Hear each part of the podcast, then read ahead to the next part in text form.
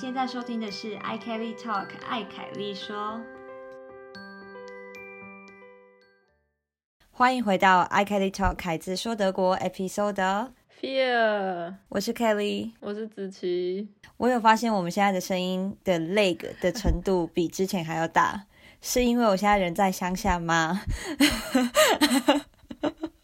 一连那个视讯一接起来，我就感觉到你的那个语音开始 leg 了。哦，惨了，那这一次的剪辑就要拜托你了，可能要整段往前拉拉五秒这样。好，来跟大家分享一下近况。上礼拜有发生一件我觉得蛮好笑的事，因为我的德国室友本身现在很积极努力的在学中文嘛，毕竟我们年底要一起回台湾。哦，OK。然后有一天，有一天的早上，大概嗯九点五十九分吧，我走进他的办公室。那我走进去是因为我想说，他好像不知道十点还十点半要上中文课，他有一个中文家教。然后就走进去看他在干嘛，然后就看到他的电脑荧幕呢是中文老师给他的一个文法笔记，然后他桌上就有纸跟笔，他看起来就是一副在临时抱佛脚赶作业，所以我想说哦好，他上课可能是十点半，上课前五分钟赶快把作业写一写。对，但我以为他的课可能是什么十点半之类的，那你预留半小时写作业还行啦，虽然你没有前一天就做完。嗯，OK，然后他就。他看到我就有进来嘛，然后他就有说：“Kelly，你可以过来一下吗？”然后语气很缓和哦，所以让我真的觉得他课应该是十点半。他就说：“哎，这个句子我可以这样造吗？我把杯子空了，因为他他要学‘把’这个字要怎么用，然后就说我把杯子空了，可不可以？OK。然后他又问我另外一句，说我可不可以写我把洗澡了？然后我 我听到这两句，我当时一阵大笑，就是请问你到底有没有好好的学，在那乱造？然后呢？而且因为他的那个语调又乱七八糟，就没有，当然没有我刚刚讲的那么好。就是他念什么“我把洗澡了”，听起来可能是什么“我把洗澡了”这样子，所以我就会觉得莫名好笑。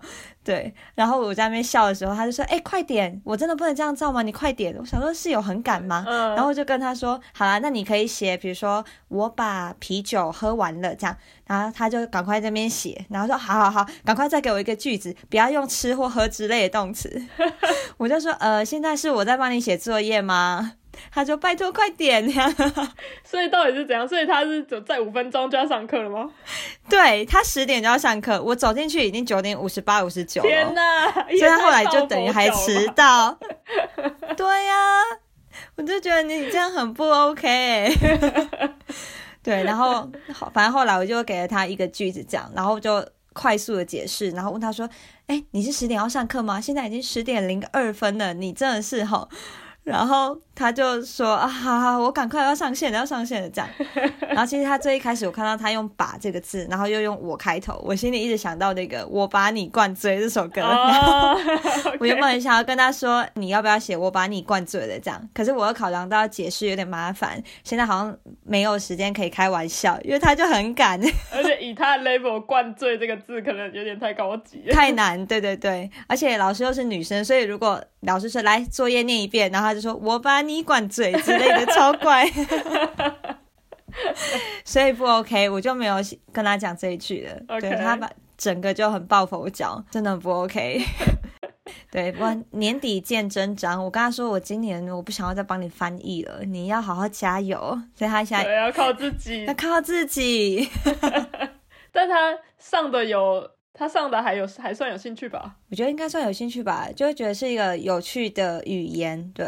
然后他下课之后，他也会把他今天学到的东西再拿来问我一下，我解释的方式可能又跟老师不一样，等于同一个东西有不同的观点，然后可以辅助他去记忆，因为毕竟对他来说就是一个。很难的语言。对啊，到年底还有一个多月，你应该要给他上个那个 intensive course 密集班。对，只能讲中文。从现在开始，对，每天都要有一个小时讲中文的时间。只能说中文。好难哦，不过真的很辛苦诶，毕竟他在德国没有中文的环境。因为像我在这的话，我学德文相对容易啊，毕竟我有环境。当然，当然，好，希望他加油。对他要加油，希望他早日跟 Banner 一样的厉害。不过这要过好几年吧。我我我其实自己有感觉，Banner 的中文能力有退步一点。有退步？他可可能你听起来。觉得还好。可是我觉得他现在要花比较多时间去想他想要讲什么。真的，以前是以前刚交换回来，然后刚那时候还蛮常去台湾的时候，疫情前他中文德文转换的很快，他想讲什么他就可以突然用转成中文讲出来。嗯，可是现在他需要一段时间去想，去整理一下他要讲什么，嗯哼，然后才有办法讲出来。这表示什么呢？太久没回台湾了赶快订机票哦。真的，我觉得每个礼拜好几天就会问他说，所以你觉得你什么时候可以回台湾？就是一直在逼他。哎，台湾好像有一些专门给外国人的那种学中文的奖学金，我觉得他可以申请一下。但那也是之后等他博士跟所有事情忙完之后再看看。对，去练练中文。对啊。不过至少我们现在呢，就我跟子琪的男朋友贝呢，我们现在每周都会有 tandem Stunde，就是语言交换，嗯哼我们一人教对方一个小时这样。嗯那因为我觉得我德文的 level 跟他的中文的程度就是都是差不多的，所以我们互相教学起来，我觉得效率就超高。嗯，其实也很难得可以找到中文程度那么好的 tandem partner，对啊，对其实很这个是真的可遇不可求，而且又是朋友。真的要有共同话题哦，真的超难的。对啊，然后因为现在有跟 Banner tandem 嘛，其实我们已经持续超过半年了。然后我现在的周五，像上周五吧，上周五现在就是我的根本是我的语言日哦，因为早上，尤其因为 Benner 他是一个早起的人，所以我会特别早起跟他一起 tandem，就八点早上八点我就跟他 tandem 两个小时。然后我可能做一下自己的事情之后呢，我要教中文一个小时，就是线上教中文这样。嗯哼，然后我现在又有一个新的 case，就是是我的侄子，他现在小小四吧。然后他妈妈希望就也就为我堂堂姐，希望他可以有一些英语绘画的一些课程什么的，然后就问我，我就说好啊，可以带他，我就哎顺便可以跟我侄子就是增进感情交流一下，我也觉得很 OK。所以呢，我现在周五就是整天都在跟语言打交道，德文、中文、英文这样子。你会不会整个结束之后完全不想要讲话？对，就等德国室友回家之后，就说不要跟我讲话，我今天语言日已经讲太多各种语言，我已经快搞混了。对我今天喉咙已经耗尽了，喉咙很不好的人在那边一直教语言，到底在干嘛？真的很辛苦。然后这个教英文的这个东西是从两个礼拜前开始的。那我们我们两个礼拜前是第一次跟我侄子一起上课嘛。那一开始他的妈妈还有点担心，他会不会就是偶像包袱很重，就不敢开口讲话这样。结果没想到就是很顺利，他上完课呢。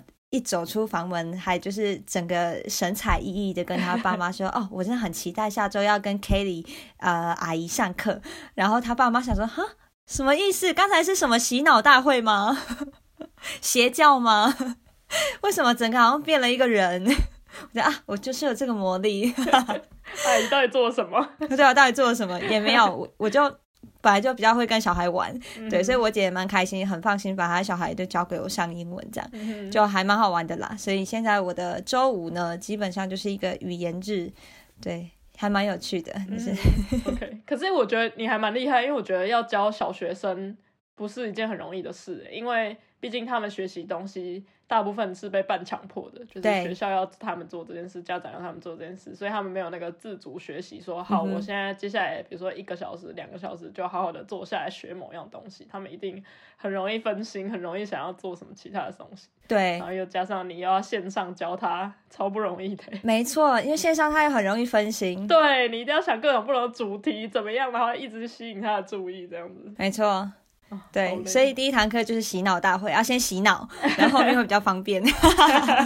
而且我我在带他的时候，因为小孩就真的有差，小孩他他的动机不像大人那么明确。对，你看早上我跟 Banner 汤的，他就是有学中文的动机啊，所以我不用很特别注意他现在的学习的历程，然后适时给予一些奖励什么的。嗯但是对小孩子的话就要了，因为我也希望透过跟我的这个英语绘画课，他可以喜欢这个语言，对，所以那。那那一个小时教英文其实是需要呃很花心力的，嗯，对，真的很烧脑。比较烧脑，对。对啊，但很 OK 是自己的，算是我们自己家人、自己小孩，所以我也很乐意可以提供这个帮助。嗯哼好，那我再跟大家分享一个一个文化冲击。子琪，你知道在在德国，如果填一些表格，如果你要说，哎、这个我有，这个我有，要怎么画？哼，就按快什么什么打叉，打一个叉。对，打叉，对，可是，在台湾打叉其实基本上就是打叉是不要或没有的意思嘛，对啊要的就打勾这样。然后我我上礼拜嗯在做某一个计划的时候呢，我在做一些分析，这个分析就是全部用德文写，然后其中我做了一个表格，那这表格里呢，我会去分析某一些某一些东西它有没有什么功能，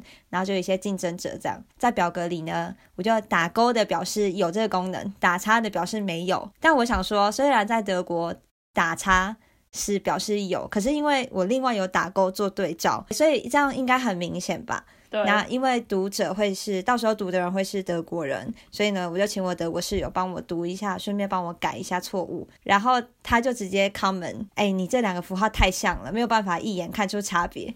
我想说，打勾跟打叉有很像吗？哪里像啊？可是果就是果不其然，德国人可能就会误会，就是哎，打勾是有啊，打叉对我们来说也是有啊。那你到底是想怎样？就是我想说啊，为什么我到这个时候还有这个文化冲击？我已经来这边多久了？对啊，所以这个还是要避免。我记得我暑假学韩文的时候，那个韩文课课本，因为韩国人可能跟台湾是比较相近，是打勾跟打叉这样。对，然后一开始的时候，我旁边的那个同学真的就是有愣一下，就老师打叉，可是老师的打叉是在最后面打叉。比如说，其中有一题是下列哪一个句子是不符合呃上述的描述，上面有一段课文，然后他给你四个句子，然后你要选出那个不符合的东西。对，然后符合的话，你到底要打打圈还是打叉？然后那个老师就会不符合的那一个，他就会在那个句子的最后面打叉。然后我旁边的德国同学，他我有我有发现他愣一下，就是想想说，哦，所以这个是对的吗？然后他自己就好像思考这很久，说是还是错的？对那个打叉到底是他们的打叉还是课本上面的打叉？然后就真的超混乱的。对，对，老师就自己这个老师也不知道应该要打叉还是打圈。这很混乱，而且你在上好，你上韩文课，可是你要用德文逻辑来作答，对，还是说你要用韩国韩文的逻辑呢？就是不知道。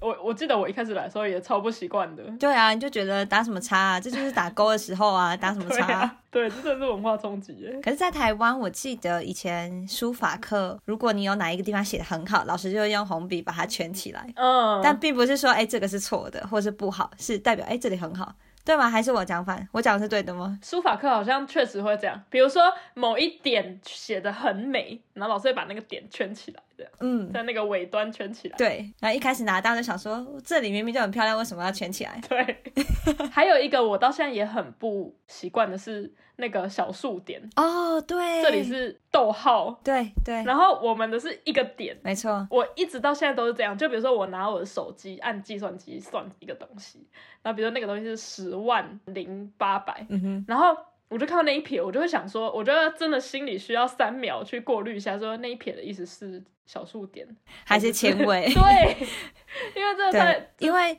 十，你说十万零八百的话，会写成一零零八零零这样，然后那个对一零零那个零跟后面那个八中间，在德国会有一点，而不是一撇。那台湾的话会是台湾会写一零，然后像逗点那个撇，然后零八零零，对，因为是十万零八百。等于我们的小数点跟那个每千一撇的那个号符号是反过来，跟这跟德国人的使用是反过来的。的。然后我到现在都对觉得很混乱。我汇款的时候，有时候也会被那个什么汇款的网站 （online banking system） 提醒说你这个写错，这样。比如说我要会呃一百点二五好了，然后我就会可能写就是正常的点，就不是一撇，然后是错的，因为。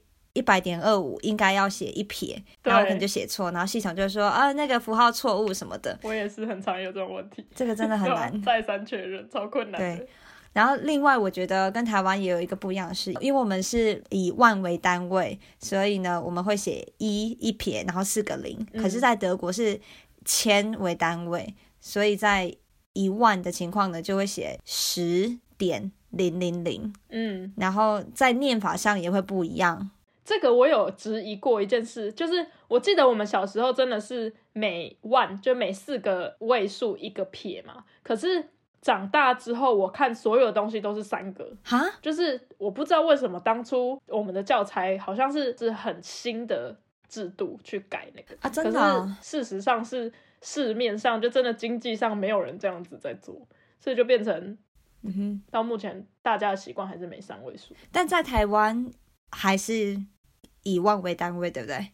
还是你说在台湾长大之后看到世界都变成是千为单位？对啊，可是我觉得我印象中在台湾也都是以千为单位，就三个是零一撇，三个零一撇。所以该不会是，该不会是我们某几届就是什么数学的白老鼠实验，我有在想是是有改课纲啊什么的，也是有可能，这都不是很确定。我不知道，对啊，我也不确定。对，但是在念的时候，比如说像房子好了，房子比较容易，就是什么三十万、五十万欧元这种。可是因为在德文呢，你就会讲，比如说三十万欧元，你会讲台婚的 thousand 是三百千嗯，欧元。那突然要转成中文的的语境，然后讲话，就会觉得呃，这栋房子要三百千欧元，就很怪。你就要想一下，三百千哦，三百千是三十万，三十万欧元。对，我也很就要常这个问题算一。下，要要进位推一下，这样。没错，前几天刚好有一个德国人，然后我认识一个现德国人，他就问我说：“哎，那台湾的人口多少？”那你知道，我就要把两千三百万想说。两千三百代表是几个百万呢？然后在那边换算，然 后赶快在我的脑子对，内到哦二十三百万，对，以非常快的速度赶快就是转换成德文，超困难。没错。而且要跟各位说，不是只有这个部分要转换，包含二三二十三百万嘛。你要讲二十三呢，是要讲三还有二十，就在德文啦。对，所以除了你要换这个进位的部分，你还要想说这数字念出来，你要先念个位数，再念十位数。对，所以你看德文就真的是有点复杂。所以像你知道德国人念他们的电话号码，他们如果用十位十位讲，我真的是疯掉，我写不下来。哦然后像我们正常在台湾习惯报电话号码是一个一个位数讲，比如说零九对对，五五什么什么，然后他们有的人是会两个两个位数讲，比如说没错，二十九、十三，呃就是二九一三的意思。对。然后德文又偏偏是二十九是九跟二十，然后你就要想说好九跟二十九在后面，然后二在前面。对，没错，就你写的时候没办法从左到右写好，因为你先你在二十九的部分，你是先听到九，然后你要知道再来要补左边还要补一个二，超难为。什么要这样讲话？难怪就数学会不好。哎、我有跟 Ben 抱怨过这个，因为我就跟他说，我觉得十位数比个位数还要重要吧，因为尾数比较小，但是十位数它影响比较大啊，所以为什么你们要先讲个位数？啊然后他也讲不出为什么，他也觉得嗯，我觉得你讲蛮有道理的。没错，而且这个对小孩子来说不会很卡吗？你在算数的时候，就算完了之后，明明思考上就是可以顺着讲，但是就要偏要先讲一个个位数，然后再讲那对啊个十位数。可他们也很厉害，害，他们从小这样耳濡目染，下面他们也不会搞混。因为我亲眼看过，我带那个德国妹妹，她写八十二的时候，她就是讲 zweiundachtzig，对不对？她自己信，她会，她有讲出来。然后她讲 zweiundachtzig 的时候，她先写八，哎，她在讲 zwei 的时候，她写八，然后 undachtzig 她写二、那我就想说，你不可是觉得你的头脑很混乱吗？对啊，而且这样表示他要听完整个，他才能开始写啊，不然他怎么能猜到人家是要讲八？就我讲到吃饭的时候，你怎么知道我等一下要说八、啊？就真的没办法，你就是头头脑跟手根本没有办法同时使用啊。对啊，我到现在写的话，我听到听到那个数字，我就先写下来。嗯比如说他讲你刚刚讲的 z w e i und a c h z i 我听到 e 我就先写二，然后如果有一个 a 我再补在左边，我会这样写，我也是对，以免你就忘记听完十位数，然后忘记个位数。哎，那我问你哦，你有背你自己的电话号码吗？我有，你用德文还是中文？我当然一开始是用中文背的，嗯哼，然后你要在脑子里面迅速把它转换成德文。对我也是这样但。是我很幸运的是，我的电话号码非常的好记，因为它有大概一半的后半段是一个数字的顺序，六五四三这样子，或是三二一这样子。哦，OK，对，但我可以理解，因为我到现在完全记不住 Ben 的电话号码。就如果今天我的通讯录全部被删掉，我也无法打电话给任何人，因为我没有办法记住任何人的 电话号码。嗯哼，你只能打给警察了。对，我打打给我妈国际电话。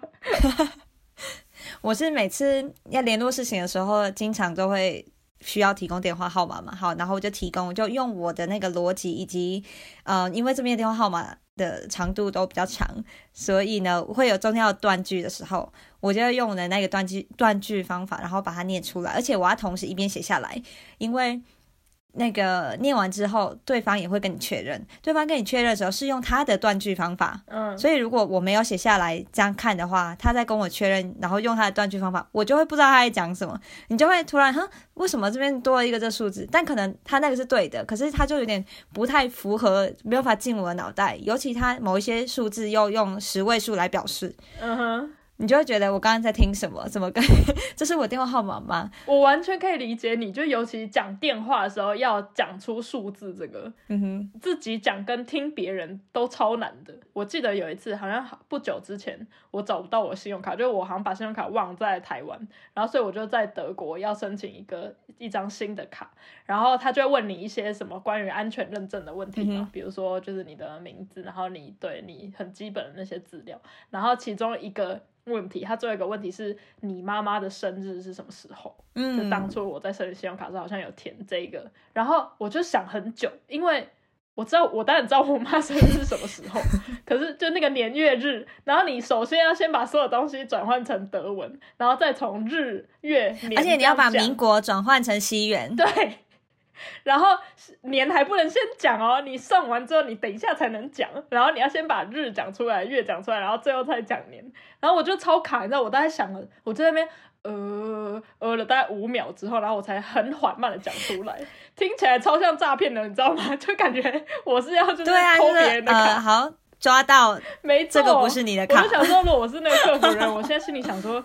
这个人是怎样连他妈的生日都记不起来？你确定是本人吗？还是我需要通报一下警察？对啊，我觉得要给大家一个建议，就是如果你在德国有需要跟一些什么官方机机构或是银行之类的打交道，把相关的资料先写下来，在旁边，电话号码、出生年月日这一种。对，还有你家地址加上那个邮递区号，对，都先写好，这样他问的时候，你才可以照着顺序好好讲出来。真的，对啊，不然本身讲德文就已经是一个挑战，不然真的超卡。好，希望大家都 可以赶快突破这个关卡，多碰到几次呢，你就会越来越好的。对，没错。好，那我最后来分享一下，我这几天呢，因为现在住在巴伐利亚的乡下小镇，所以呢，昨天就去参加了一个秋季市集。真的很多人呢，因为平常这个地方就没什么人。OK，然后昨天就涌入整个城镇，其实都是人。不过这个摊贩的数量也没有很多，我这样走一圈，大概十个摊贩吧，就是因为它太小了。可是附近的嗯居民都有来。秋季市集是什么？它就叫做一个 Herbstfest，就是秋季的一个。例如当地的蔬菜水果，或者是当地的人产的东西嘛，就是比较 regional 的商品，还是算是。但是蔬菜水果也没那么多，因为它不是那种早上的那种市集，会卖很多蔬果为主。它其实比较像是就让大家可以吃吃喝喝，然后玩玩的那种。哎，也没有玩啦，就是吃喝然后聊天。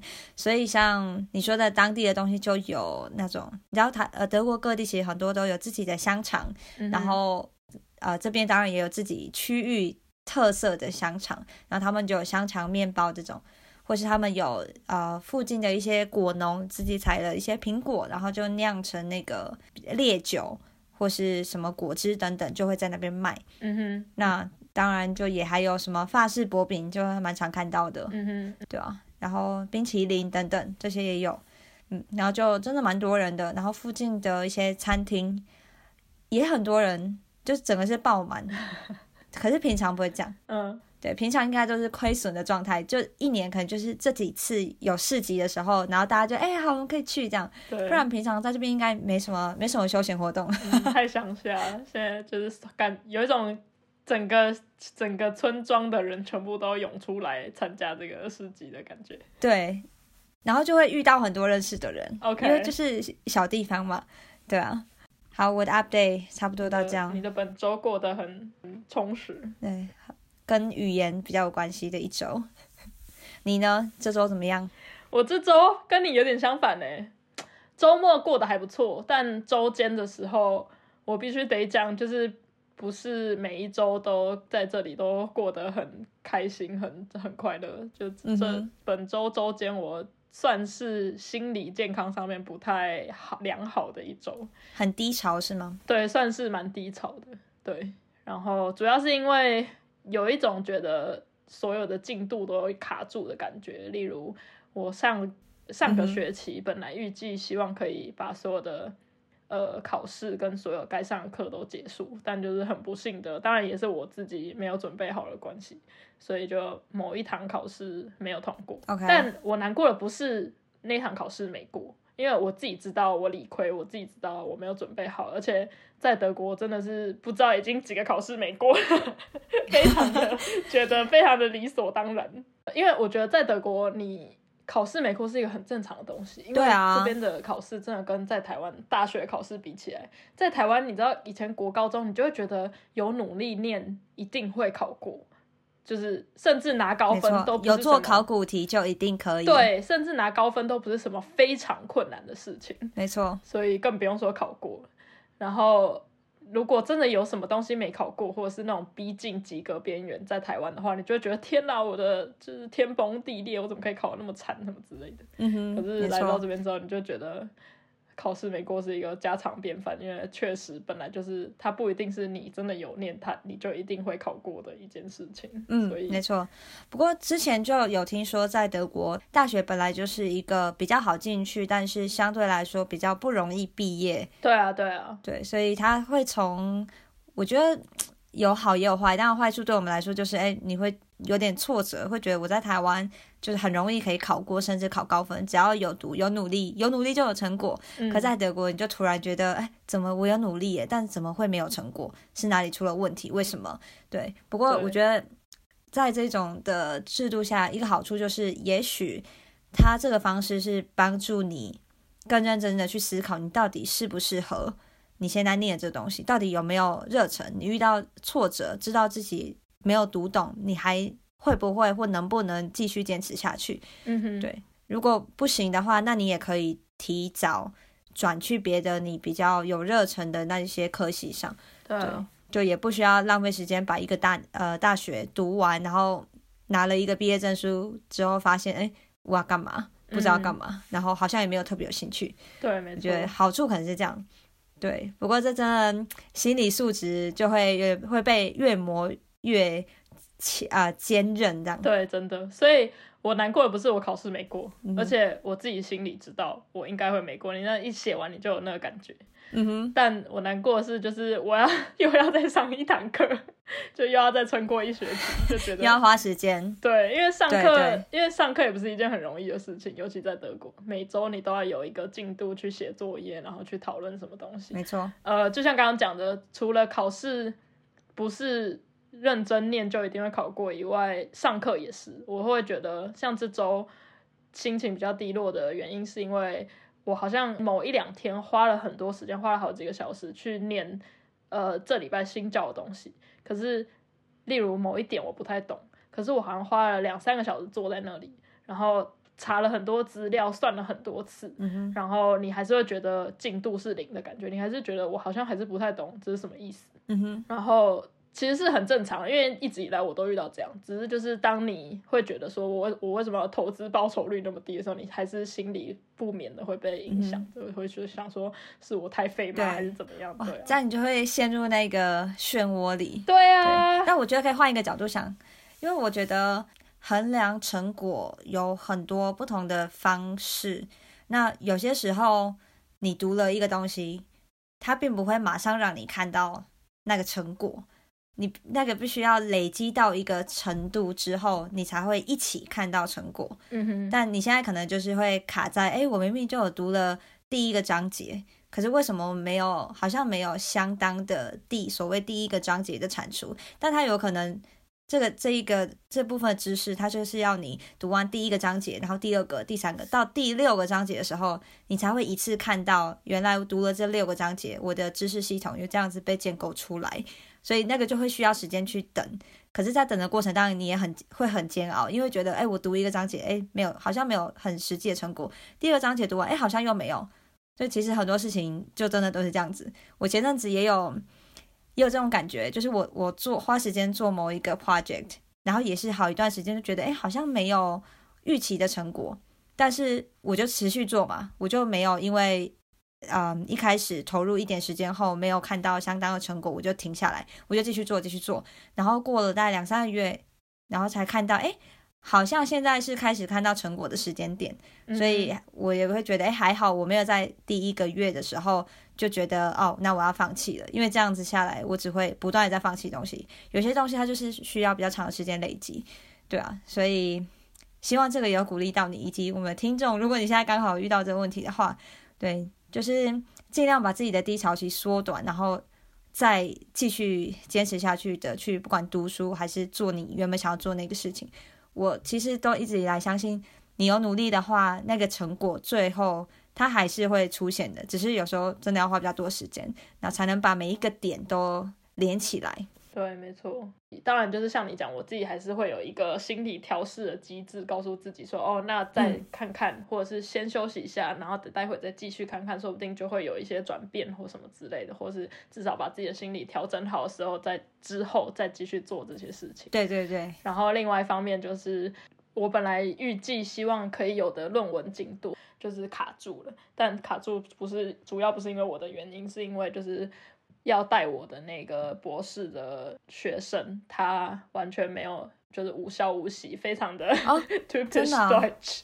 就大概传了两封 email 给他，然后就说哦，我已经好不容易读完你给我的 paper 了，然后我自己有做一些功课，然后但我还是我当然就我大概知道题目是什么，可是我连题目到底要怎么开始我都不知道，我只是很出奇，所以我当然有很多问题想要问他。对，但是他就是无消无息，然后也没有说他到底是在窝牢呢，是在放假，还是因为什么原因，他就是没有消息。然后我就直接不回。对，然后就觉得很烦，因为我好不容易有那个动力去就是做这个论文的进度，然后结果就就被泼了一桶冷水的感觉。嗯，就 对啊，要我等多久？而且就是等待真的会让人很焦虑，因为你也不知道要等多久啊，是明天会回，还是下礼拜会回，还是一个月后呢？在德国。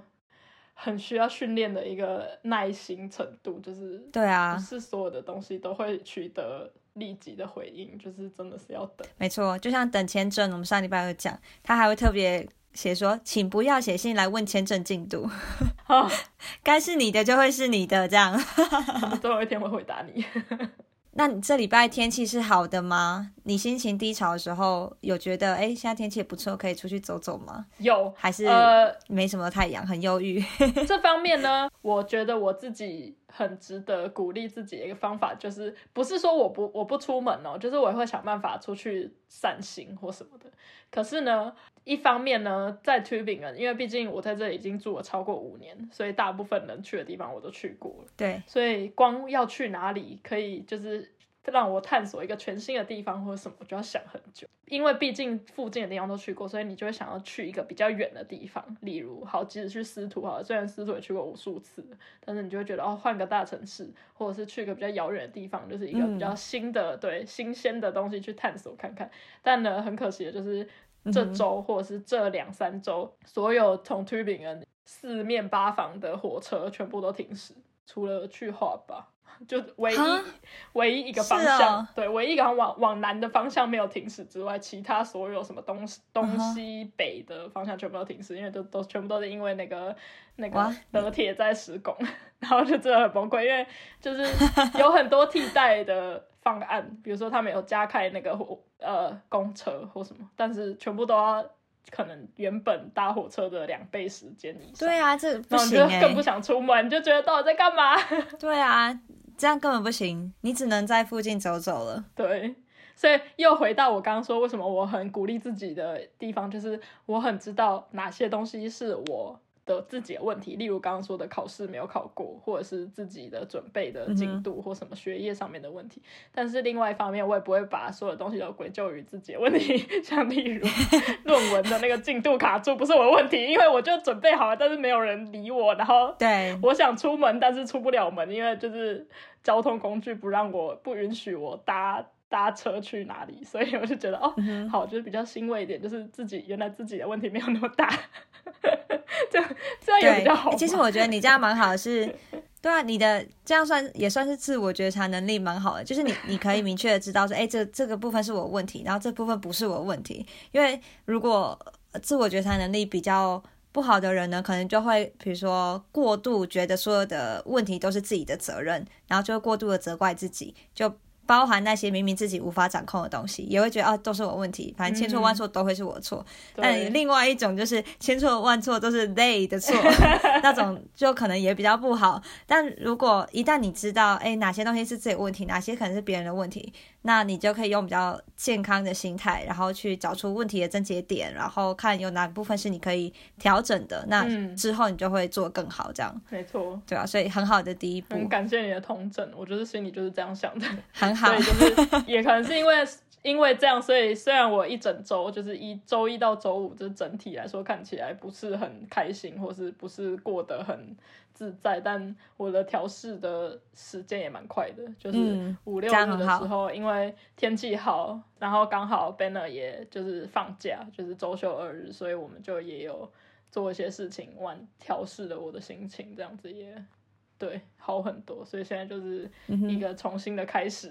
对，很好，很好，就是要这样。然后星期五呢，我们傍晚的时候去参加了 Banner 的毕业典礼。他的什么的毕业典礼啊？博士吗？他博士还没毕业，但他硕士，他不是最后在他的硕诶硕士的最后一年半，他多修了那个 informatic，对对 e r w e i t e r w e i t e r u n g s f a c h 对，然后他的那个 informatic 那一堂那一个科系，就是资工的这个法这个科系，他在上学期吧就正式结束，因为他在上上学期的期末交了他的论文，然后上学期正式的就结束他的那个、这个科系的所有的学分都拿到了。嗯那这毕业典礼是整班一起还是？他说，其实往年没有毕业典礼，因为呃有在德国留学经验的人应该知道，德国其实没有一个像比如说台湾或是大家印象中的美国、英国那种，你知道戴学士帽，然后穿学士服，或是那种除非私立学校比较容易有那一种对对对，那种大型的毕业典礼，不然就可能要看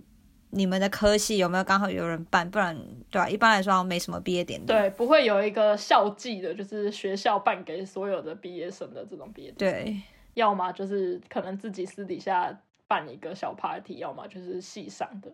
所以他这一个的话也是，他们是所有的 Lehramt 就是 Master of Education 这个学位毕业的，在今年跟去年毕业的人。嗯，然后我觉得是因为疫情、欸，对学生来说也不是一个很好过的一个时间，因为你没有办法去学校跟其他人互动交流什么的，所以如果你能在这段期间还可以撑过去，甚至毕业，就大家可能会觉得哦，真的很值得鼓励。所以每个科系就是能尽量还有余裕了的话，就会想办法办这种有一个场合可以鼓励一下大家，就是恭喜大家毕业的一个对，呃一个鼓励吧。然后也让大家可以用这个机会，就是线下聚会一下，对，终于看到可以碰面，然后有些社交的需求。对，没错，对，然后我们去参加那个毕业典礼，他是还蛮小型的，但是他办的蛮，他找了一个学校一个很雅致的一个场所，嗯，对，然后布置的蛮正式的，然后整个就是因为那个那个 festa 那个典礼的场合又本身就很古色古香那种欧洲的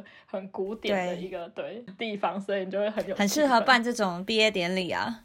对对对，然后但是我觉得我缺点是，可能是因为他们从来没有办过这种东西，所以整个典礼的进度跟流程没有很顺利。比如说演讲的那个长度，或者是内容，或者什么，我就觉得其实都可以再做得更好。他们没有排演、预演，我觉得没有，就是直接就开始这样。因为在台湾不知道预演多少次哎，彩排有没有？我觉得仪式感这种东西真的是台在台湾或是在亚洲会，你真的会比较觉得说大家比较会注重那种，就是各个小细节，就是芝麻绿豆小事，在典礼上都会发生，大家都会整个在典礼前就全部都想好，然后就是每一秒要做什么，大家都就是很战战兢兢的去准备这样。对，但在这里就是很 free，就是啊这个也可以，那个也可以这样。我记得小时候如果有领什么奖，尤其是第一次领到什么奖状的时候，然后如果被告知，哎，那个这礼拜升旗典礼的时候会颁奖哦，然后就要提前会有一个嗯，叫叫什么预演排练的时间，嗯，然后比如说一个一般来说颁奖可能是可能校长要颁奖，然后可能就某一个主持。这一个活动的老师他会来练习说啊，现在假假装我是校长哦，然后给你，然后你要握手，然后你要把奖状收到右边还是怎样的？对对对，敬礼然后有什么进场的顺序？对对啊，我觉得对，就是这种，然后你就会被告知哦，原来就是这整个的仪式是要这样子做。真的，我觉得对，真的在台湾的时候，你就会需要准备的东西真的多很多。你讲到这个，我就想到我们去那个参加那个毕业典礼，然后因为他最后就毕业生大概有可能六七十个人，所以就是有去参加的人，所以他当然不，他就是他们采取的策略是五个五个叫上去，就是每五个五个叫上去，然后就是他会给送你一朵一束花，然后说哦恭喜你毕业，就有一个那个他们的那个代表的一个教授会恭喜你这样。嗯，然后他们就真的很没有计划的，一开始就是叫五个人，然后叫五个人之后，那五个人就上去，就上去完结束之后，就那个那个教授再叫接下来五个人，然后就变成中间的空拍要等很久，因为大家要从自己的位置上站起来，然后走到舞台前面，然后那五个人集合好之后再一起走上舞台，你就要花很多时间在那边等，对，然后到 这在台湾不会发生，因为你早已经在前面准备好，哎，等一下下一个是你哦，这样。对，然后大概叫了三轮之后，就是那个你知道那个拍照的摄影师受不了，那个摄影师就是直接在大家在等的时候，他就拿起麦克风说，因为大家其实看得到那个就是五个五个的那个 list，他没有秀出来在那个投影片上面，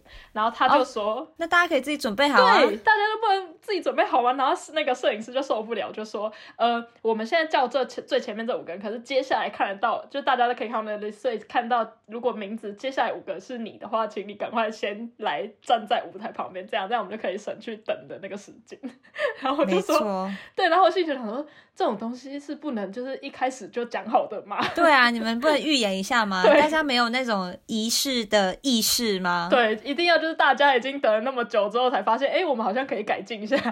对，不过做中学啦，毕竟他们也没有那么常有这种东西。对啦，当然对。虽然就是我们听起来好像就是怎么听起来很整个那个仪式很 lame，或是觉得很就是很没有准备好的感觉。对，但我觉得另外一个在德国比较特别的一点是在类似这种场合啊，我觉得德国人很注重服装仪容这种东西。嗯，就是他不见得需要你化浓妆，然后穿的多就是大礼服或什么的。可是至少每个参加的人，他们都会尽量穿，比如说裙子，或者是女生的话就尽量穿裙子，然后男生的话尽量穿，比如说西装外套。至少你不你不一定要打领带或穿什么多隆重的衬衫或什么，可是至少大家都会对。把自己打扮的很像有特别花一点点时间要来这里，为了来这里参加一个场合的那种感觉。这真的有点不一样诶，因为我在台湾念大学的时候，我记得我也领过一些什么奖，可是我好像也没有觉得要特别去打扮，然后嗯。我旁边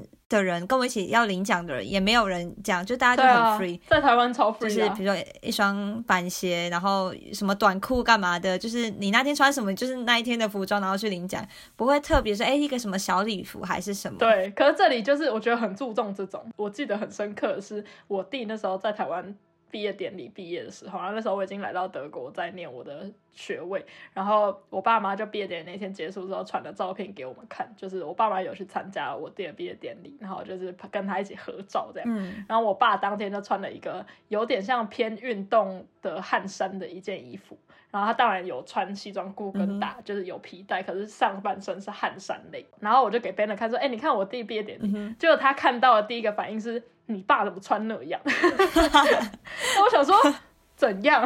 然后他就说就你还没有想到怎样吗？对我就想说，因为我觉得没有很奇怪啊，我就想说哪里很奇怪。然后他就说，可是去参加儿子的毕业典礼，为什么会穿汗衫？嗯，可是对我们来说，我就觉得啊，第一他又不是主角，就是 主角又不是他，嗯他只是去观礼的人，啊对啊。所以他穿怎样，他只要不要穿拖鞋，我都觉得很正常。嗯，那对他来说就觉得不行对，啊。但在这里可能就会特别注重。没错，而且他有跟我讨论另外一个点是，为什么在台湾的呃政治人物上电视开会那种场合的时候都不会穿西装，然后我就想说。是哪个政治人物穿西装？他说我们的都会穿西装啊。然后我真的，一看，你知道，每次看那种什么记者会，或哎，是、的确是哎，对，就是你知道看那 Bundestag 他们开会什么时候，每一个人都穿的对很，正都一定，是西装嗯正装。男生都是哎，我其实现在脑中没有没有想法，台湾是怎样穿啊？我现在我来找一下立法院开会，因为我我觉得好像有人上台质询的话会穿西装。还有他们打架的时候，似乎也是穿西装来打真架。有点累吧？我觉得顶多穿个顶多穿个什么 polo 衫还是什么吧，我就已经觉得哦还 OK 了。有啦，真的哦，有 polo 衫也有西装的，但是好像就没有没有统一的感觉。对啊，就是不会大家都穿正装。我现在随便找立法院开会，我觉得正装还是比较多哎。可是，在新闻上，可能其他的场合上，我们看到那种记者会的话，我觉得好像就比较不会。但开会，就他们要去到那个立法院开会那个地方，毕竟是一个神圣的殿堂，好像就还是正装居多。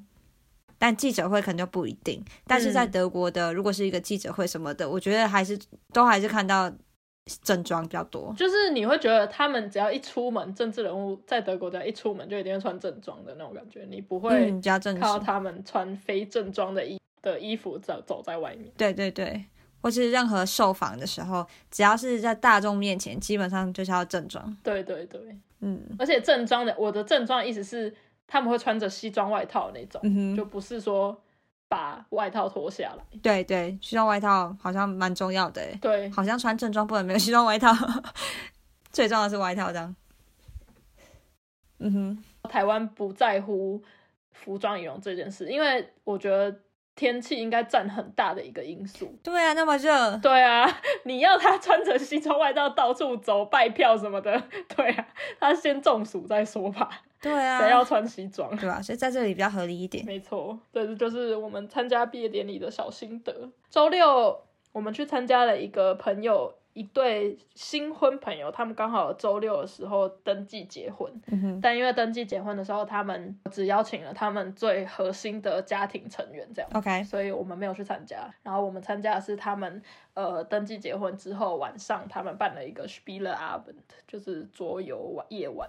玩桌游的活动，对我相信在德国长居过的人，应该多少都有被德国人邀请过参加 Spieler Abend 这种活动，因为德国真的是有够爱玩桌对，游尤其 V 一个 G 也很常有啊。对，然后他们的桌游，因为你会想说婚礼就已经累死了，为什么晚上还要再办一个什么 Spieler Abend 是是是怎样？然后他们就是爱桌游爱到那个新娘之前邀请我们就有讲过说，因为她老公真的是一个爱玩桌游玩到一个，就她甚至好像还有加入他们住的那个地方是一个小村，然后他们就是每周会约某个晚上，比如说周五或什么，他们那个小村就会有一群人，一群跟他们年纪相仿的年轻人，超爱玩桌游，他们就是每周固定会有一个晚上。去某一个人的家里面玩 桌游，就是一个德文叫 Stammtisch，对，每周固定的一个行程。对，所以当初老公的心愿就是可以在登记完那一天，还可以办一个属于他的 Spieler Abend。然后 老婆虽然没有那么会玩，但就是也不排斥这件事，所以就是好了，那我们来办一下。所以就邀请了一些他们觉得应该会有兴趣的朋友，这样，然后包括我跟 Banner，因为 Banner 也超爱玩。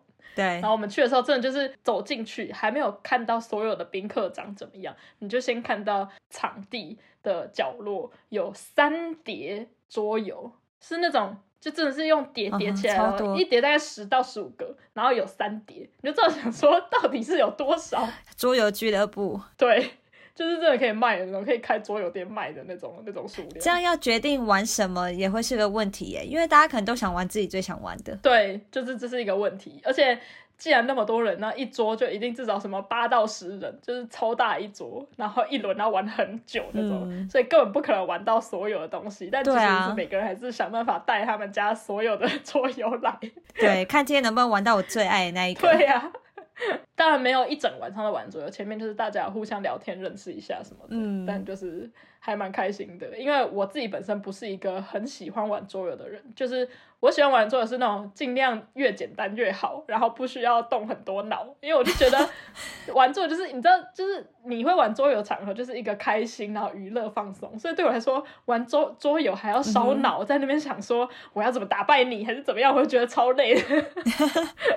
对你来说，玩桌游是你要透过桌游认识新朋友、聊天的一个一个场合，对，没错，不是真的为了玩而玩，没错，就我的目标不是目的不同，没错，对。但 n 的话，目标就是桌游，对，所以中间就是他真的就加入了一桌，大概十个人吧，他们就是一群，就只有男生，然后他们是认真在玩，我忘我不知道他们那在玩那桌游是什么，可是就是超多卡牌，他们甚至就是还分队，然后两队中间还有立一个很像什么地图超长的一个地图这样子，然后认真在那边玩的一个很可怕的东西到底多大？对，然后我们隔壁这一桌就是比较小小的这一桌，就是一些就是女生，还有包括就是新娘，她就坐在我旁边，然后我们就玩了一个就是你知道比手画脚的桌游，整个难易程度差很多。但你们这桌应该是比较好笑的吧？对，我们就比较有趣的，对，温馨桌。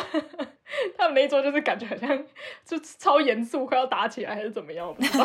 还会吵架，那那规则没有讲好，会吵起来。对，这就我们周六的 s p i l a 嗯哼。然后周日呢也不例外的，因为也没事，所以我们两个就去附近做了一个小践行，这样。因为就像你刚刚讲的，这周末真的超热的。对啊。已经十月底了，忽冷忽热哎。然后我们还穿着短袖，Banner 甚至还穿短裤去爬山，这有够扯的。天哪！不过接下来好像会开始越来越冷了。对，冬天真的要来了。没错，所以大家那个暖气什么要准备好。大家开始勒紧裤带了。没错，荷包要大失血。哎，可是我发现，如果你现在住在宿舍的话，你就没差啊，因为宿舍是全包啊，不是吗？对，我们那天才讲哎，我们觉得对宿舍对学生来讲就是最划算的一个方法。没错，可是。当然，缺点就是我觉得也因为这样，所以可能在住在宿舍的学生们，他比较不会 care 他哦，我暖气开多久，或者是我灯开着不管，或对，就会变成变相，可能会变成一个能源的浪费。对啊，所以我觉得对，默默的希望住在宿舍的大家还是就是。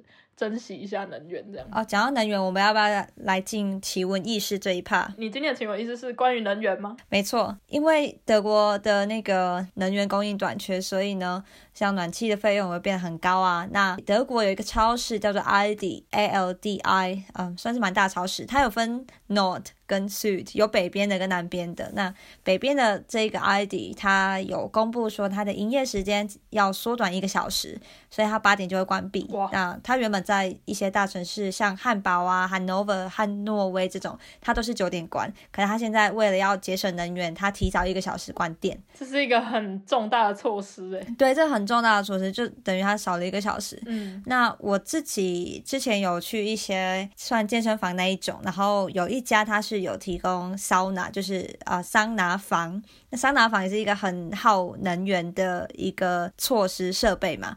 那那一个老板就有跟我说，哦，我们现在只开晚上，他之前都是。整天都供应的，可是你看早上一整天到底有多少人去？不晓得。可是你就是要提供，就算没人去，你还是要提供，还是要开着嘛？不可能有人来你才开，因为你会来不及去供应这个服务。对，所以那个老板就告诉我，哦，因为现在能源问题，我们就只有开晚上，所以这个要跟你讲一下这样子。嗯，对，就你就真的突然发现，哇，这个能源的价格什么，真的对我们的生活开始有影响。对啊，影响真的层面很大。对啊。然后现在大家就是嗯，极极尽所能的在想办法要省电啊，或是节省能源啊等等。那所以呢，今天想要给大家一个暖气的小知识。其实刚刚讲到宿舍嘛，学生都会很浪费。还有一种更浪费的是，我其实之前听过很多故事，是大家会在室内把暖气开到五，这边暖气有一到五可以转，通常那五的话就代表就是温度比较高。然后可能在宿舍学生呢，就会哎窗户也开着。就通风什么的，就是你暖气开着，然后窗户也开着，其实这个是非常非常不好的，所以大家可以的话呢，要避免做这件事情。嗯哼，那待会跟大家讲通风的部分大概怎么做会最好。暖气这边呢，刚刚讲有一到五的刻度嘛，那他们代表什么意思呢？如果你刚来德国，可能不知道，我刚到的时候也觉得到底是什么意思，五五是代表什么？这边。跟大家说一下，三是代表二十度，就是你透过这一个暖气呢，可以让你的室内温度变成二十度。那每一个刻度的间距是四度，所以如果你转到二，那就十六度；转到四的话，就是二十加四，二十四；转到五，就是最后会到二十八度。可是如果你住的那个宿舍啊，它通常会有一个中控，就中央的那个控制的地方，它中控那边还可以调最高温哦。所以呢，如果中控它最高温调了二十度，那你转到五，虽然你以为会有二八，但它最高也是只会到二十。这个在我第一次来德国的时候就发现这件事，因为我刚到的时候十月初还九月底，那时候我已经觉得很冷了。可是我暖气怎么调，我都还是觉得怎么还那么冷。然后到了十月不知道几号，好像宿舍就有通知说，哎，我们现在什么温度可以有调高了，所以现在才有真正的、真的让你觉得温暖的暖气。在那之前，可能因为还在夏天的温度吧，所以他们中控就把温度降低。那对于一个从台湾飞到德国的人来说，我九月底那时候真的是快冷死，就觉得德国怎么可以这么冷？然后室内暖气转都没用，这样。嗯哼。对，那后来才知道原来是有中控。我基本上也从来没有转到五过，诶，我的印象中。对，而且这边也有一个迷失，就是以为转到五它会加温的比较快，但其实完全不会，它加温的速度是一样。哦。转到五只是说它最它会加温到室内。嗯，到五的话就是二十八度这样，嗯所以大家不要想说我赶快进室内转到五就会比较厉害，哎，没有，就是大概转到三三或四就好了。嗯嗯，我现在一般室内温度大概就是控制在二十度左右。嗯，对，所以其实冬天你就多穿一点嘛。对啊，也不需要转到五，而且现在又能源相关的问题。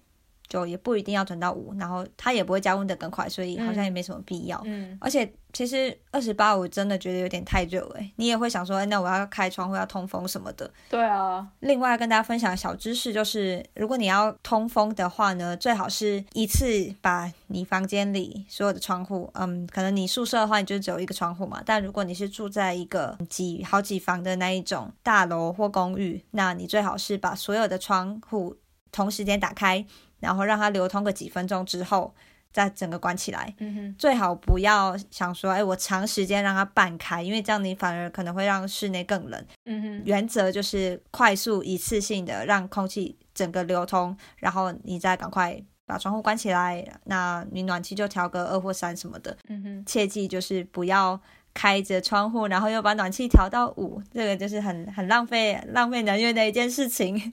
就算你是学生住在学生宿舍，也最好不要这样。对啊，这个我还有听过一个故事，是这是真实发生的。有一个之前在杜宾的一个朋友，他就是会开窗户，然后又开暖气的人。然后他说，Housemeister 都会很生气。然后他有一天睡觉睡到一半吗？那一天他课可能比较晚。